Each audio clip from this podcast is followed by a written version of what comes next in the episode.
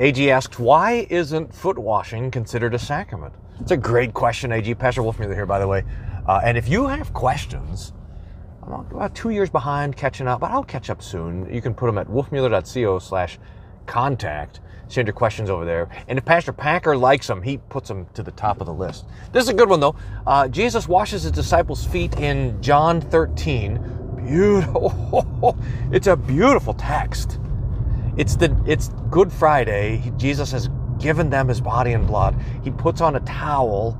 He goes and he washes the disciples' feet. Peter, oh Lord, I should wash your feet. And Jesus says, Unless I wash you, you have no part of me. And then Peter says, Well, wash my whole body. And Jesus says, Your feet are dirty, Peter.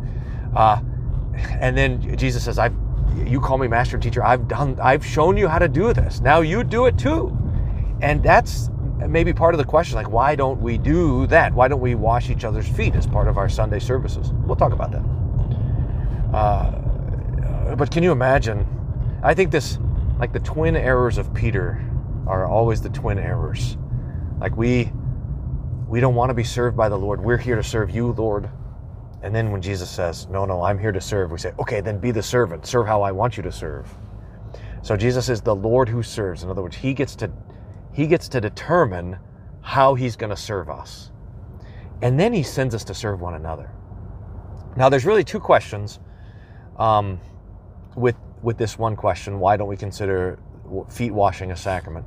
Number one is the question of how do we know in the Bible if it's telling us something to do or telling us what was done? And then the second question is why don't we consider it a sacrament? What is a sacrament? How do we count the sacrament and so forth?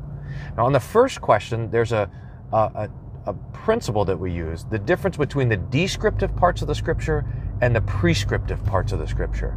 I got a black marker, see, to do that. And this is a very helpful hermeneutical distinction. In other words, when we're reading the histories, is this something that the Lord is giving us to copy and do? Or is this something that the Lord is uh, that's just happening, that's just being done. I'll, I'll give you an example. Uh, when Jesus tells Peter to get out of the boat and walk on the water, that's not prescriptive. It's not telling us to get out of boats and walk on water. It's descriptive. It was an event that happened. When Jesus gives the Lord's Supper and he says, Do this often in my memory, he's prescribing us something to do. Or when Jesus says, Go and make disciples of all nations, baptizing them in the name of the Father and of the Son and of the Holy Spirit, and teaching them, he's, he's prescribing us something. So as we look through the scriptures, we're asking, is it, is it descriptive or is it prescriptive? Is it something that we are to continue to do or just to, to take it? Like the laying on of hands, or like the appointing of deacons, or the um, speaking in tongues, or in the Old Testament, we have all these things, and, and we so we look at the descriptive versus the prescriptive part. Uh, we have the description of the Israelites putting blood over the door, and then we have the prescription of the Passover meal, celebrating the Passover. So they wouldn't put the blood over the door, that was just one time, but they would celebrate the Passover. So, how do we know the difference? The first, I'd say that we want to bring two rules to it. The first is how do we read the text itself, where the thing is discussed? In other words, is it given to us as something that we ought to be doing all the time? And then the second question is, how do we see in the scriptures the follow up from that particular thing? So, with the Lord's Supper, for example, which Jesus did right in the same time he was washing the disciples' feet, we see that this was practiced later in the church. Acts chapter 2:42, they gathered together for the breaking of bread. Paul talks about when they come together for the Lord's Supper in 1 Corinthians 10 and 11. And so we see, and we even see it, sorry, I got ahead of myself. There's, there, uh, we want to look first at the text and then what happens. So Jesus says in the Lord's Supper, do this in remembrance of me. Right there in the text, he's instituting this as a practice. And then we see the follow up.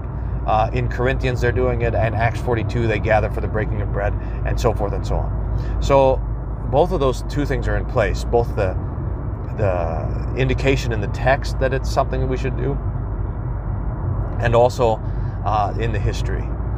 When we get to the washing of feet, we see that Jesus says that you will do likewise. And so the Lord is prescribing something. But the question for us is is he prescribing the specific thing of washing feet? Or is it a more general prescription? For, as an example, Jesus says, If anyone would be my disciple, let him take up his cross and follow me. Now, is Jesus telling us that we should wear crosses around? Like to be a disciple, we have a cross around our neck or we're carrying a cross with us? Or is he giving us a, is he prescribing something that's more of a principle? In other words, when we become the disciples of Jesus, we take up a life of suffering. We are no longer in this life with the purpose of avoiding suffering. We have a higher calling, so we are called to endure suffering in the name of Jesus. That's the idea. And the same idea is there with foot washing. We see that the Lord is prescribing something, but we don't see in any of the histories afterwards any discussion in the uh, in the Gospels or in the book of Acts or in any of the epistles of washing feet. We understand that when Jesus says, do likewise, that he's saying, you also serve. I came, the Son of Man came, not to be served, but to serve and to give his life as a ransom for many. And now Jesus sends us out not to be served, but to serve. Which means if there's dirty feet, we'll wash them. But there's a, a million other different ways that the Lord sends us out to serve so that the washing of feet becomes emblematic of the Christian life of service. So I think that's uh, the reason why we don't have a ritual foot washing. We understand Jesus putting something in place, uh, not as a liturgical act, but as a um, giving shape to our Christian life of service. Now, the second question is why do uh, why don't we consider it a sacrament? It has, after all, AG says, uh, a command of Jesus, a physical element, even a promise of spiritual blessing. And this has to do with how we count the sacraments. Different churches have different numbers of sacraments, and this is because there's no specific number given in the scripture. We can't read in Second Corinthians, uh, hold fast to the two sacraments, or in, in Galatians, don't forget the three sacraments, or seven sacraments, or whatever. So different churches will define sacraments in different ways. That's how the Catholic Church gets their seven. Most uh, traditional Protestants have two. The Lutherans have two or three, depending on what part of the Book of Concord you're looking at. The definition that we normally use comes from St. Augustine. When the word joins the element, you have the sacrament. And Luther loves that. Verbum fit, or er, elementum fit sacramentum. Luther goes on. I mean, I, he quotes that like three times in the Large Catechism. He says Augustine never said anything better. I, I cannot confirm that from Luther that Augustine never said anything better. I I don't know. That seems a little over the top to me. Luther loved it so much. You have the word and the element, and you have the sacrament. But the specific word that we are looking for is the word of the forgiveness of sins. So the reason why we consider the the Lord's Supper and baptism and the absolution to be sacraments is because they are connected explicitly with forgiveness. Acts chapter 2, be baptized and have your sins washed away. Acts chapter 10, arise and be baptized and for the washing away of sins. Uh, in the Lord's Supper, Matthew 26, this is the New Testament in my blood, which is poured out for you for the forgiveness of sins. And with the absolution, John 20, whoever sins you forgive, they're forgiven. So we count these sacraments as those things which are explicitly delivering the promise of forgiveness. There's other commands and promises. Marriage has a command and promise. Ordination has a command and promise. Uh, charity has a command and promise. Prayer has a command and a promise. The reason why we don't consider those to be sacraments is because it doesn't have that promise, this explicit promise of the forgiveness of sins. So, AG, I hope that it's such a great question. I hope that's helpful to kind of expand it and to think about it more.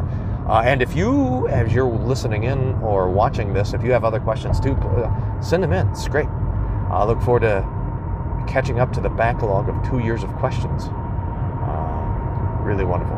So, thanks, everyone. God's peace be with you.